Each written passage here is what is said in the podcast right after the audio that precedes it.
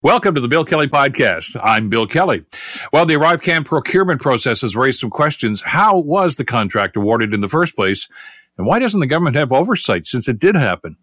Also, as we approach the one year anniversary, what is left of the Freedom Convoy movement?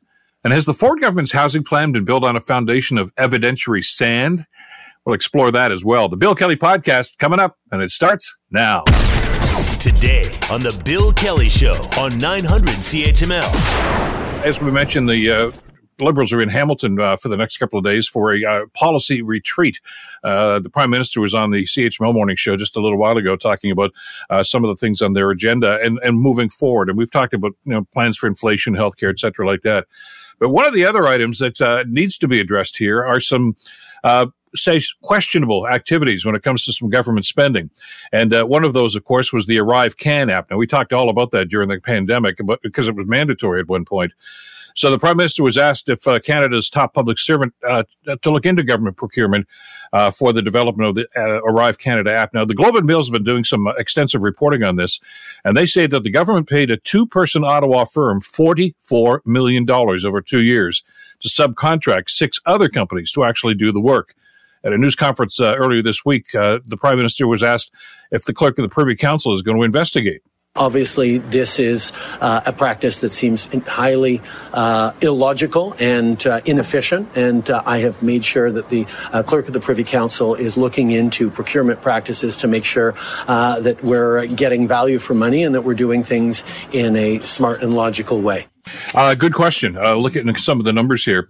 Uh, one of the folks who's been following this story so very well and reporting on this is Justin Ling. Justin is a freelance investigative journalist who's written extensively for the Globe and Mail and the Guardian and Vice. Uh, Justin, glad you could join us today. Uh, interesting topic, and uh, you get the sense sometimes with governments it's it's do what I say, not what I do, because there seem to be some some incongruous moments here when it comes to how this money is being spent. Yeah. Hey, good morning, Bill. I, I mean, I should, off the top, I mean, um, you know, some of the, some of this contracting stuff, I think, is is bad news for the government. Um, it was Global News who's been reporting on some um, shady, potentially kind of inappropriate contracts that have gone to a a family member of one of um, Immigration Minister uh, Hussen's um, family members. Um, but this sort of contracting is the sort of thing that can really get a government in trouble, right? When it comes down to you know significant amounts of, of government money uh, going to companies that don't necessarily deserve it, um, that got those uh, awards through personal relationships, uh, through maybe in some cases uh, you know inappropriate tendering processes. These are the sort of stories that can really cause headaches for governments uh, long term. I mean, I know the opposition loves to sort of focus on um, you know what vacation the prime minister has took, uh, or whether or not somebody created the proper double blind ethics screen, right? That sort of thing feels so esoteric to people, and it feels so, frankly, inconsequential to their daily lives. But if you're in a situation where companies are getting sweetheart deals just because of their personal relationships, that speaks to something deeper and more troubling about how government works. And that's the sort of thing that makes people genuinely really angry, and understandably so. Well, sure. And, and, the one you just referenced, of course, uh, is uh, uh, one of the ministers, of course, uh, Minister Hussen, whose office awarded uh, over $93,000 in communications contract to a company called Munch More Media. Uh, which is a Toronto-based firm focused on food and restaurant industry. And apparently, uh, I, I, think it's a, a, the sister of his wife or something like that. That was the family mm-hmm. tie. Uh, but this is supposed to be for public relations and marketing and communication for his constituents and for his riding. Why would you hire a, a firm that does food uh, commercials to, to do something like that? Unless the you know is blood thicker than water here? Yeah, I mean that's exactly it, and uh, you know I think it speaks to a kind of a broader problem with uh, you know private sector contracting in this in this country more broadly, right? We don't have a lot of oversight on how this stuff gets done. Um, it requires somebody like Alex Boutilier at, at, Global News sitting and going through every single contract that every single constituency office signed with every single company uh, in order to figure out which ones might have personal relationships uh, with the minister's office. Uh, when it comes to something like the ArriveCan app. Um, you know, we don't actually get disclosure on who contracted who, who got subcontracted, who actually paid who, who was actually tapped to do this work at the beginning of the day. You know, there is a little level of opacity here that is really frustrating. Um, and it, you know, thankfully we have journalists who are doing this work, who are putting in the time and effort to make sure that this sort of coverage gets done. Um, but all too often, um, you know, I think stuff gets missed, uh, and and and the government is very good at, at keeping the cards close to their chest. I mean, the government is still protecting, um, you know, exactly how the ArriveCan contract worked. Um, you know, the government is still withholding details about how uh, consulting firms like McKinsey have gotten government work, what they've done, what they've actually produced for the money. Uh, we still don't always get a detailed sense of whether or not these these contracts are actually competitive, or whether they are sole sourced, or whether the deck is stacked for a particular company or another. Um, you know, it, it, was 15 years ago now that the Conservative Party came in on a promise to fix a lot of these problems. And to their credit, they actually did some really great work. You know, following the sponsorship scandal, uh, Stephen Harper uh, introduced a, a, suite of reforms that made it easier to suss out these contracts, made uh, improved transparency reporting, improved uh, accountability and oversight about how the government spends money, how constituency offices hire firms, how um, you know companies and consultants get brought into uh, to do work for the government. But unfortunately, that hasn't really been updated with time, and we're seeing a massive explosion in the number of consulting firms and public-private partnerships, and and that transparency regime has not been kept up to date in in tandem. So now we're in a situation where um, you know we're, we're really fighting upstream to try and hold this government to account uh, based on how they you know they spend our money. One of the things, I guess, and, and you and I have talked about this, and, and Alex Boutilier has been on the show a number of times because you're right, he does some great work on this. Uh, is is where is the government oversight even after? There, there's two ways to look at this. One is how does the contract get awarded in the first place, and and does the government have oversight once that happens? And and I think the ArriveCan app is is probably a great example of that. Uh, mm-hmm. The estimates we got when they first started this and, and introduced it was about eighty thousand dollars. That's what's going to cost. I figured, okay, fine. Well, the, the, it's ballooned now to fifty four million million. I mean, how does something like that happen? So so listen there there's two parts to that that answer right? One part is that a lot of this stuff costs more than we think it does right? Um, you know i have a little bit of insight to how this app got designed and and scaled up and and updated and hosted. Uh, and the reality is yeah it can be pretty cheap to make an app. Yeah 80k or so right? But you start factoring in uh, server costs right? You actually have to host a lot of the data or at least to transit a lot of the data that gets reported into the app. Then you need somebody to constantly be doing updates be doing service. You want someone who keep updating and changing the app as as more requirements go on. And this is true both for ArriveCan, really any any piece of government technology. This is how you want it to work, right? We don't want a mm-hmm. government that just builds a system and then lets it sit there to break and, and, depreciate and ultimately cause errors and headaches, right? We actually do want, you know, a company who's constantly updating it, who's making sure it's running properly, who has the expertise and the skill set uh, there to make sure it's working properly. That does cost a, a pretty penny. That probably does cost north of a million dollars. It does not cost 55, 80, whatever million dollars we're at now. And and it's pretty obvious to me that the reason that cost is so high is because it's been contracted subcontracted subcontracted right the government of canada doesn't have a habit of just going to a good technology firm who can do this in-house who can manage all of this themselves we frequently go to consulting firms like mckinsey who turn around and hire another consulting firm who turn around and hire another consulting firm um, in some cases they're big multinationals in some cases they're small local ottawa operations who make their entire income from doing this sort of subcontracting. But there's a good question to be made about whether to be asked about whether or not we need this professional consulting class to be running interference and basically operating as a second arm of our public procurement system. I don't think we do. I think it's a massive waste of money. I think companies like McKinsey and KPMG uh, and Deloitte uh, are getting massively fat and rich off of taxpayer dollars without actually adding all of that much value to the systems we're building. And in some cases, I think they're actually making them worse. So we need to have a conversation about this because the Trudeau government has exploded the way we use these consultants and it never asked the public. It never debated this in parliament. It never passed a bill or a report. It just started doing it. And now that we're asking questions, they're actually fighting to protect a lot of this information. Uh, did you know, for example, that a lot of the documents around uh, ArriveCan, uh, the vast majority of uh, products that McKinsey produces and many of these consultant uh, material work product is protected from the Access to Information Act. So it's actually shielded from the transparency and accountability mechanisms that we have in place. And the Trudeau government has enabled this and encouraged this, and they're doing nothing to fix it. Well, and the, the ArriveCan, I guess, is the example. As you mentioned, it was a company called GC Strategies, which is an Ottawa-based firm, uh, mm-hmm. that won the contract. But they they've contracted six different times, and as you mentioned, eventually KPMG and BDO uh, were the ones that, that got the final stuff done.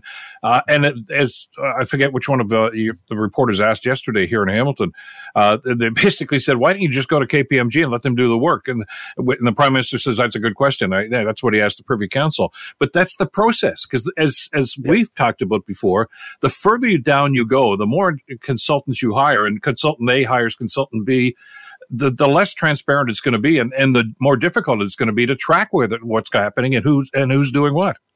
Well, and, and, I can tell you for a fact that I know some of the folks who actually built the ArriveCan app. Um, very, very small operation, um, a, a, a, small number of people working in in kind of off the side of their desk, uh, you know, in a, in a, kind of um, a small company that does good work. Um, they uh, built the app to spec. It worked actually probably better than most government of Canada technological solutions. They did it for pretty cheap. They did it remarkably fast, right? You know, it was actually a success story that's been bastardized because you've had so many consultants around the pot dipping their fingers in, right? You know, this could have been a good news story of the government going to a, a small kind of bootstrap shop and getting something done quick, effectively, and cheap. But instead of that, you had all of these, you know, suits standing around, uh, enriching themselves on the taxpayer account um, to do, you know, who knows what at this point, really to, to just call up the the contractor to, to project manage. I mean, is that worth the millions of dollars they charge? And, and this is a debate we actually have to have in this country. It's not sexy, I realize. It's not something that necessarily impacts people's day to day lives. But when you do this level of outsourcing and when you shield it from accountability and transparency, you will eventually wind up with graft and in some cases outright corruption. I mean, you know, this is the lesson we were supposed to have learned, at least in part, from the sponsorship scandal. When you let governments go off and do their own, you know, run these little slush funds or or or run programs that are are not accountable to the public or to the media, um, and when it's solely to their discretion who gets the contract, whether it's sole source, how much it is, uh, whether or not it gets subcontracted, that's where you wind up with money getting wasted and, and going to folks' friends and family members. Uh, and, ultimately, it winds up with uh, inferior products uh, and wastes of government money. And I, I think it's time we actually have this conversation. Well, and, and hopefully this is going to be a jumping off point for it. But I guess the question here is, you know, how, how much more of this are we going to hear about before we finally say, look at, okay, there's got to be a process in place. I mean, uh, at lower levels of government, I, I spent some time in municipal government and of course, you know, uh, contracts are awarded there. Uh, but there's a pretty clear and transparent session uh, of, and methodology for that, uh, where you submit bids and, and not necessarily the lowest bid, the most practical. I mean, there's a series of criterion here. Uh, none of those rules seem to apply at the federal level and, and, or provincial level for that matter too. Uh, we just know that a firm has been hired, and invariably, as you say, when folks like you or Alex or others uh, start, you know, digging a little into this, you find out that sometimes uh, there's a government connection or a family connection to it, and that's not well, the way we're supposed to do things. Yeah, so, so the, the thing is that's partly true, right? Technically, on the federal level, we actually do have, uh, you know, relatively strict and, and relatively good rules for how you do these, these, these tendering procedures, right? Generally speaking, it's actually quite bureaucratic and, and it's quite um, supposedly, uh, you know, uh, guarded against graft and waste, right? You know, there tends to have to be a request for information, a request for proposals, and then you solicit bids, you choose uh, the the lowest cost, but also based on a set of criteria and then you award it to them, and the, all this documentation is published online, and all of this um, is reported at least quarterly, right? That's how it's supposed to work, and that's for for a lot of contracts. That's how it works, right? You know, if I want to go and look at how much the government spent on pens in the last year, I can go do that. I can go look at the solicitation documents. I can go and ensure that the supplier they chose was the lowest possible bid. Unfortunately, there are a couple of loopholes that allow you get, to get out of that. Uh, and in some cases, there are tricks and tactics you can use to sort of game that system. There's actually a really great book, and it's a bit, I keep mentioning McKinsey because I think they're kind of emblematic of a lot of these problems. Yeah. But there's this great book called When McKinsey Comes to Town, and it looks at the ways in which governments, mostly in the US, but to some degree Canada, have actually gamed the system to make sure that McKinsey gets these contracts, how they change the criteria uh, to, in some cases, give it to McKinsey, even though they were the highest cost bid, right? In some of the McKinsey contracts the, co- the Canadian government has handed out, they were non competitive. Uh, in some cases, they were only uh, offered up to a handful of similar consulting firms, right? There are problems in the system. Like I said, it hasn't been updated in more than a decade. It's time we go and talk about this because, you know, I don't think we should handcuff the government, right? We need to allow the private sector to come in and, and do work that the Canadian government can't do. But we also have to make sure that it's not just friends and family and, and favored firms who are getting this the, these contracts, even if they don't seem to be adding any value. Uh, we got to leave it there. We're just about out of time. Uh, great reporting on this, and, and as you say, there's there's got to be not just a system in place, but there's got to be uh, people that manage that system, and, and that's the discussion I think that we need to have. Justin, always a pleasure. Thanks so much for the time today. Thanks. Justin Ling, uh, freelance investigative journalist uh, who's written for the Globe, Mail, the Star, uh, the, the Guardian, rather, and the Vice. Uh, follow up on that, too, about process, because I know that's what causes skepticism in government. Uh, and that's that can be infectious for any government, and we need to do something about that. So does the government. You're listening to the Bill Kelly Show podcast on 900 CHML. Well, I talk about uh, uh, one of the, the, other items that's, uh, that is well on people's minds these days because we're very closely approaching the one year anniversary of the, uh, the three week long insurrection in downtown Ottawa. Uh, there was some talk some weeks ago now that there might be a part two uh, this coming February to that. Ottawa Police Chief Eric Stubbs now says that resources, including tow trucks and staffing plans, are in place as the city prepares to mark the one year anniversary of the start of that convoy. A Canadian press reporter, uh, Brenda Molina Navidad, has some details for us. On January 28th and 29th of last year, thousands of people gathered on streets in front of Parliament Hill with trucks and big rigs, protesting COVID 19 restrictions and the Liberal government. Ottawa police say they're ready for the possibility that the anniversary of the start of the protest could spark another one, but Stubbs wouldn't reveal details of what police believe is planned or how many demonstrators are expected. So that was the plan, uh, and then of course there was talk about maybe moving to uh, to Winnipeg, and that lasted a few days, and then they canceled that, and then some other folks uh, who were involved in that organization said, "No, we're still going to do something in Winnipeg," uh, but it looks as if there's going to be at least a, a, a, recognition of it by some of the protesters uh, once again in the nation's capital. So what's going on with this group? And maybe the overriding question is, who are this group? Uh, that's that's going to be the concern here at this stage. Uh, there's a great piece of investigative reporting that was done by our next guest. Uh, Grant LaFleche is a, spectator reporter uh, and uh, has done some great work on this. And uh, his piece that says what's left of the Freedom Convoy one year later, I think is very poignant. And we're pleased to welcome Grant to the Bill Kelly Show to talk about this. great to have you with us today. Thanks so much. good morning, Bill. Thanks for having me on. Uh, on everybody's minds as we approach the one year anniversary, uh, we need only say convoy, freedom convoy, whichever phrase you, people want to use. And, and, it conjures up the pictures that we all saw last February uh, of the trucks uh, lining up the streets, closing down traffic. The argument about who is doing what, anti-vax, etc. Uh, you talk to some of the people that were involved in this. is is the fire still there for them? Are they still ready to to to do what they need to do to get their message across, or, or is is it just kind of dimmed a little bit? It really depends on who you talk to. So, um, people who are in Hamilton, downtown Hamilton on Sundays will know there is a small group of about a dozen or so protesters who have been there for about 130 consecutive Sundays. They were protesting before the, the, the so called Freedom Convoy to Ottawa, uh, and they're protesting now, and they haven't stopped. And as you mentioned at the top, there is a plan to have what I could best describe as a convoy jamboree on a religious camp about 30 minutes uh, outside of Winnipeg. On the other hand, uh, there are some pretty prominent voices within, you know, what is a, a largely leader leaderless movement, who are saying protests are no longer necessary uh, in large measure because the mandates that were ostensibly supposed to be at the core of what they were protesting last year, um, those have been lifted, have been lifted for a long time. So they don't think that uh, protests do anything except make them look bad the, the fire in the belly for many of them, no matter which side of that divide they're on, still seems to be there. The, the issue is they can't decide anymore on what they a what they should be protesting. What they're protesting now is a sort of a buckshot of, of different issues, uh, and how and when they ought to be doing that. But for some people, protesting has now become a, a, near permanent way of life. And this is just what they do. They do it in person and they do it on social media, sometimes every day, sometimes all day, every day.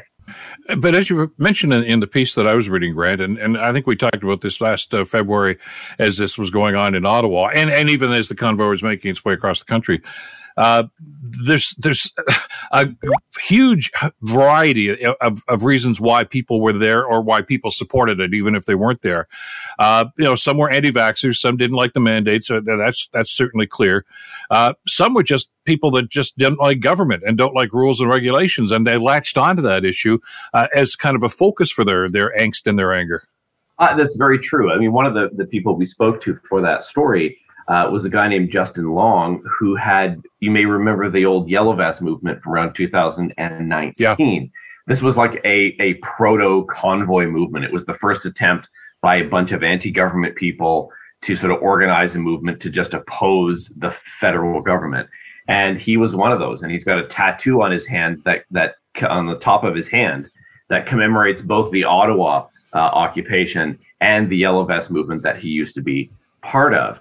Uh, so you're right. There's a very powerful anti-government sentiment. Generally, there's people who were doing this before uh, the pandemic even began, and um, there's also sort of a, a, a, quasi QAnon element to all of this. I mean, you look at the things that they're protesting now, which were issues that these people had before Ottawa, but they were galvanized in that one moment around the mandates. But we have people protesting uh, the LGBTQ community and drag shows. We have people protesting uh, what they think is a government attempted takeover of the internet.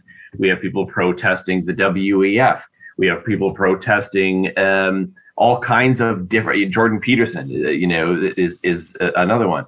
Um, so it's uh, depending on who you talk to in the movement, it will de- it may de- give you a different answer on what it is that they think is their top issue to, to protest now. And, and I'm glad you brought up uh, the insurrectionists in the states. Of course, the uh, January 6th event from a couple of years ago too, because it seemed to be the same formula. Really, when you look at it, uh, you know, the, the Proud Boys and a number of other groups who basically were just they, they were anti-establishment, anti-media, anti-government types, uh, and all of a sudden they focused on on what they considered to be a, a, a corrupt election. there was no evidence of that, but that that was their focus, and that that kind of brought all these desperate desperate groups together. And the same thing seems to be happening here. But uh, and, and they always, and as you point out in the article, you, you, talk to a number of these people, and even if you go back to some of the testimony of some of the ones who have been tried on on charges, uh, they talked about you know the the, the bouncy castles and, and the barbecues, and we were just there protesting, and we were peaceful.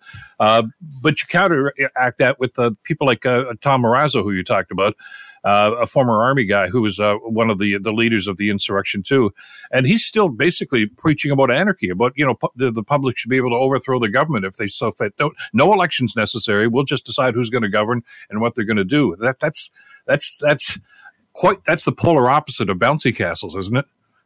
Uh, it, it, sure is, and it, you know it's it's worth noting that philosophically, um, the the convoy movement and the people behind the January 6th insurrection in the U.S.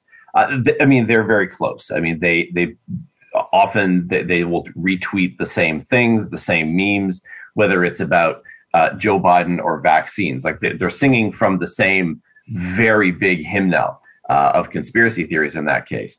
Um, the difference in Ottawa, of course, it was not an attempted insurrection, although it was uh, three weeks of occupation plus uh, the border crossings, which were shut down, all of which resulted in the invocation of the Emergencies Act. but yes, you do have a, a, different kind of kettle of fish with some of the louder voices, including Tom Marazzo, including Preston Manning. Eh, we should note the former uh, Reform Party leader and leader of the official opposition in Ottawa um, a few years back. Um, Manning and Marazzo are singing from the same book when it comes to creating. They want to see the creation of some kind of citizens committee that has some sort of oversight uh, over the House of Commons. Marazzo, even the other day, is you know trying to sort out some way that you could depose the government without an election. If the government's unpopular in his view, you should just be able to remove it somehow. On top of that, you have Preston Manning now pushing for what he's calling a citizens inquiry into the federal government's, excuse me, uh, COVID 19 response. But this is not an official inquiry being done under the auspices of the Public Inquiry Act. They can't compel testimony. There's no rules of perjury and ju- jurisprudence, with all of which you would normally have in an inquiry. Instead, the commissioners and the witnesses and the rules are being decided by some sort of working group that Preston Manning, when I interviewed him, uh, declined to identify. So, you know, it's not even an official inquiry. it does seem to have um, a predetermined idea that everything that had happened in the response was wrong. Excuse me. And on top of it all, the rules of it are being decided by people that aren't being identified. And we know that some of the people that are with the small kind of group of directors that Manning is working with have deep connections to some of the louder voices, both in the convoy group in the United States and the insurrectionists in the US, including Paul Alexander, who was a former advisor to former President Trump. Uh, fascinating article, and, and, and I think it gives us a really deep perspective on, on what has happened and what could be happening in the future. Grant, uh, congratulations, great work on this, and thanks for spending some time with us today. Really appreciate it. Oh, my pleasure, Bill. Anytime. Take care. Grant LaFleche, investigative journalist. Uh, his piece is in the uh, the Hamilton Spectator. You're listening to the Bill Kelly Show podcast on 900 CHML. I want to talk about the uh, Ford government's uh, policy about Greenbelt and that massive incursion into the Greenbelt to justify building more homes. And this is, of course, the housing issue has been a concern for quite some time. This, as the government has told us, is their solution to it, or at least a big part of it anyway.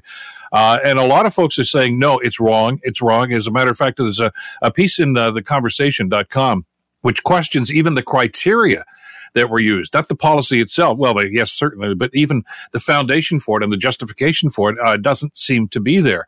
Uh, the author of the piece is uh, Professor Mark Winfield. Uh, professor Winfield is a political science and professor of environmental studies at York University and joins us on the Bill Kelly Show to talk about this. Uh, professor, glad you had some time for us today. Thanks so much for joining us. Oh, thank you. Very, very happy to join I, you. Well, you've you uh, you and a number of others have done your homework on this, and and unfortunately, an awful lot of us uh, just take government uh, you know numbers and criterion and, and statistics at, at, face value and say, well, I guess there's a justification for it. May not like the policy, but as you point out in the piece, even the numbers seem to be misleading and in some cases maybe in, inaccurate.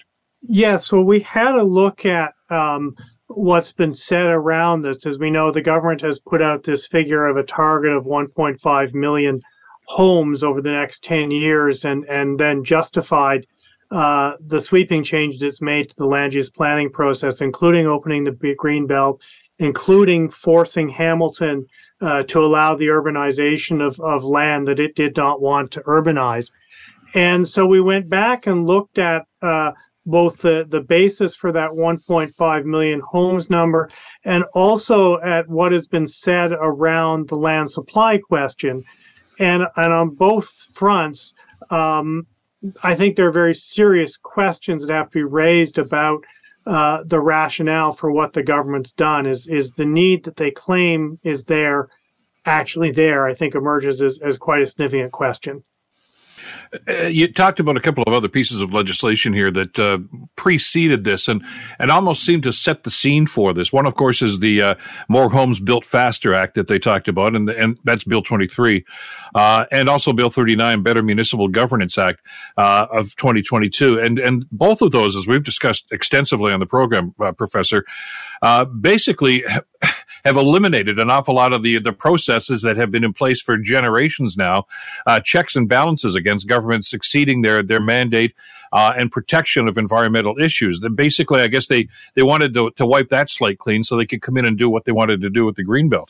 It seems so. I mean, in some ways, Bill 23 uh, and Bill 39, which was the strong mayor legislation, which also undoes the Duffins Rouge Agricultural Reserve, um, was kind of an extension of what the government had already been doing incrementally, uh, particularly with respect to conservation authorities uh, through ministerial zoning orders and other measures, and effectively sort of generalizes it across the planning process. And important to remember, it's not just uh, the Greater Toronto and Hamilton area. Does, this applies across the province.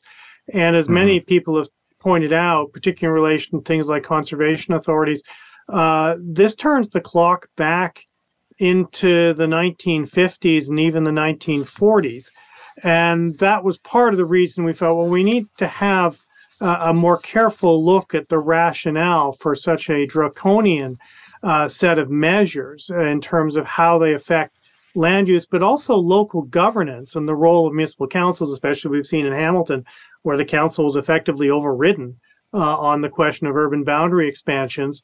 Um, was was there a factual basis there for what the government has done? And you found, uh, quite frankly, that well, as you mentioned, this is, seems to be on, on shifting sands here. There, there doesn't seem to be a foundation of evidence, anyway. No, I mean our our conclusion, which Chris shared with other people, we were we were reviewing what other people have written. Seems that that um, the basis for the 1.5 million homes figure seems seems very flimsy. Um, could be an overestimate by as much as 50%, depending on what kind of assumptions you make.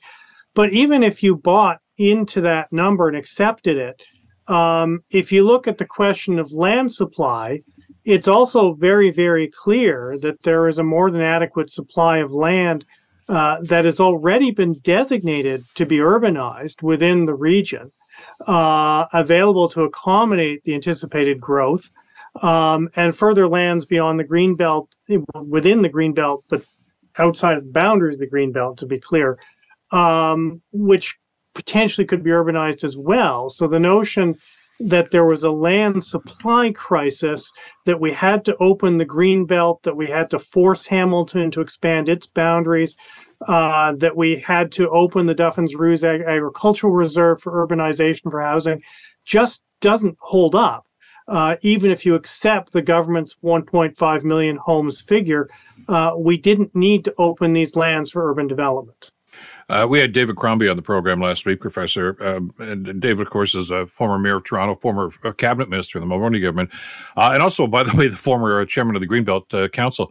Uh, he resigned in protest over some of the Ford government's policies on this. He was in Hamilton, by the way, this past weekend for one of these protests at Hamilton City Hall about the urban boundary expansion and these programs. A knowledgeable man, a, a, very level-headed individual, and as he reminded us, and you point this out again in, in your piece that's in the conversation uh, the province's only own task force, which was actually appointed by Doug Ford, exactly said the same thing. There is no need for incursions into the greenbelt. There's more than enough land available right now to build the homes we need. That's that's right there in black and white, and the government just chose to ignore that. Yeah, I mean this is this is uh, one of the more bizarre aspects of all of this that that uh, the task force, which was mostly made up of representatives of the development industry. You know, even in presenting what was something of a development industry wish list, didn't put incursions into the green belt onto that list uh, because even they recognized that the, the land supply problem was not there. And it does, of course, beg these questions then about why why did the government feel the need to uh, impose the urban boundary expansion on Hamilton? Uh, why are we opening Duffin Rouge? Why are we taking land out of the green belt? And and some of the answers that have been emerging, or at least being suggested, are are well somewhat somewhat concerning, to put it mildly. Uh, and I, I don't want to get into the finger pointing, and, and that was not the point of your your piece. I know that that no, could be the no. case. You just want to present uh, a body of evidence to suggest that perhaps there was a different thing we could have and should have done, and a different methodology uh, that that should have been followed in a situation like that. But it does beg the question, um, you know, who uh, when, when the premier says, "I'm listening to the people," uh, who's he listening to? What people is he listening to? Uh, because well, time and time again he's reacted to that, and as uh, you know, 31 times it was uh, according to uh, the, the, the, numbers that were raised by the, the narwhal, the, print suggested 31 times both the premier and the housing minister or the municipal affairs minister Clark have said we're not going to touch the greenbelt. Don't worry, we're not going to touch the greenbelt. So you know, it begs the question: Who changed their mind? Well, I think I think this is this is the question that's that's out there. Um, I mean, the integrity commissioner is now asking these questions. Uh, the auditor general and environmental commissioner have been asked by members of the legislature to investi- investigate these questions. Um, there has been reporting in the media. You mentioned the narwhal um, and others, you know, pointing to who owned the lands in question. We don't know the answers at this stage, but obviously the situation um, begs all kinds of suspicions about what was going on. Given that even even based on the government's own task forces report, there was certainly no evidentiary basis uh, for these decisions to remove lands from the green belt or compel the boundary expansion in Hamilton. Indeed, you know the city of Hamilton was very clear they, they didn't need to do this.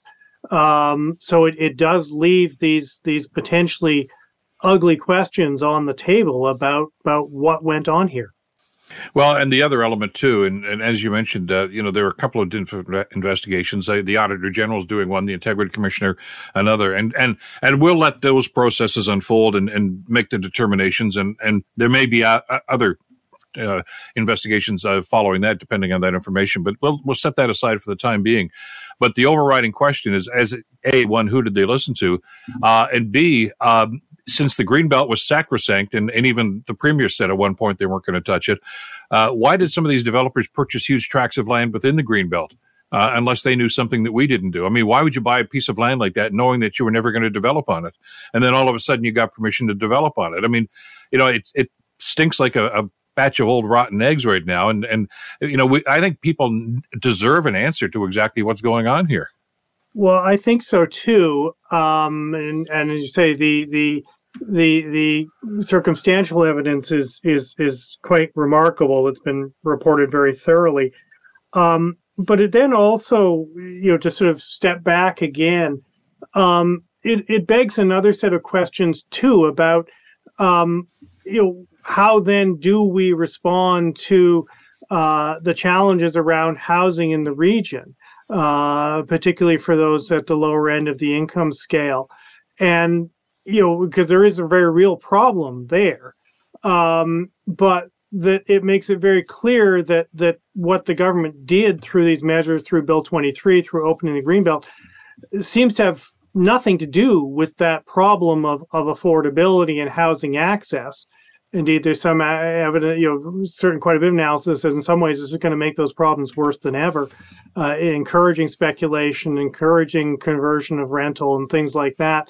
Um, so we're still left with this big question that, that we have very serious issues around housing and development in the region, and the province is undertaking these these sweeping changes. But um, there's no evidence that they'll actually make the problem any better, and indeed, quite a bit of evidence that they may well make the problems around uh, the environmental impacts of development, but also access and affordability of housing uh, worse than ever. Well, and, and I know that their justification for this is a rather simplistic economic approach. Well, if you have more supply, then, you know, the prices will go down. It works with bread. It'll work with houses. And as you say, that's, that's a rather uh, simplistic way of looking at it. There are many other factors uh, that have to be taken into account here, and they don't seem to have done that. Uh, it's it's a fascinating piece. I would direct our listeners to go to the conversation.com and and get some insight as to exactly what's going on and why. And uh, and because we need to ask questions, we need to hold governments accountable for some of these decisions, especially uh, in light of the fact that, uh, you know, just weeks before that, they had given us a, a, hard and fast commitment to do the opposite of what they're doing. Professor, thank you for the work and the research you've done on this, and uh, thank you for spending some time with us today. Well, great. Thank you very much. It's uh, Professor Mark Winfield from uh, York University, and, and, check it out when you get some time. And uh, and this is not, by the way, because I, I, I, get emails about this all the time saying, "Oh, you're just picking on Doug Ford." I'm not picking on Doug Ford. This is this is not a partisan issue. You know, the people I just talked about here, uh, including David Crombie, is a, he's conservative.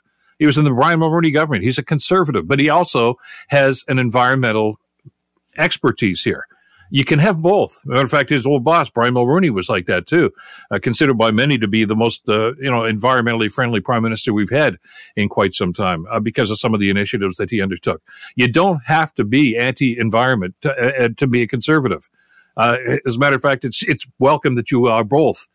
Uh, Bill Davis, who put you know all the stuff with conservation authorities and the the, the support for the green belt, uh, conservative. John Robarts, his predecessor, same idea. So this don't hang this on. Oh, this is just liberals and NDP doing this. This is concerned citizens about what we really want to see for our future, and not just our future, but our kids and our grandkids' future. It's not just that we need to grow; it's where we need to grow and how we need to grow that are the factors here. And, and unless we're going to get sufficient answers and legitimate answers to all three aspects aspects of that question, uh, we shouldn't be satisfied. The Bill Kelly Show, weekdays from 9 to noon on 900 CHML. The Bill Kelly Podcast is available on Apple Podcast, Google Podcast, or wherever you get your podcasts from. You can also listen to The Bill Kelly Show weekdays from 9 till noon on 900 CHML. I'm Bill Kelly. Thanks again for listening. And don't forget to subscribe to the podcast. It's free, so you never miss an episode. And make sure that you rate and review.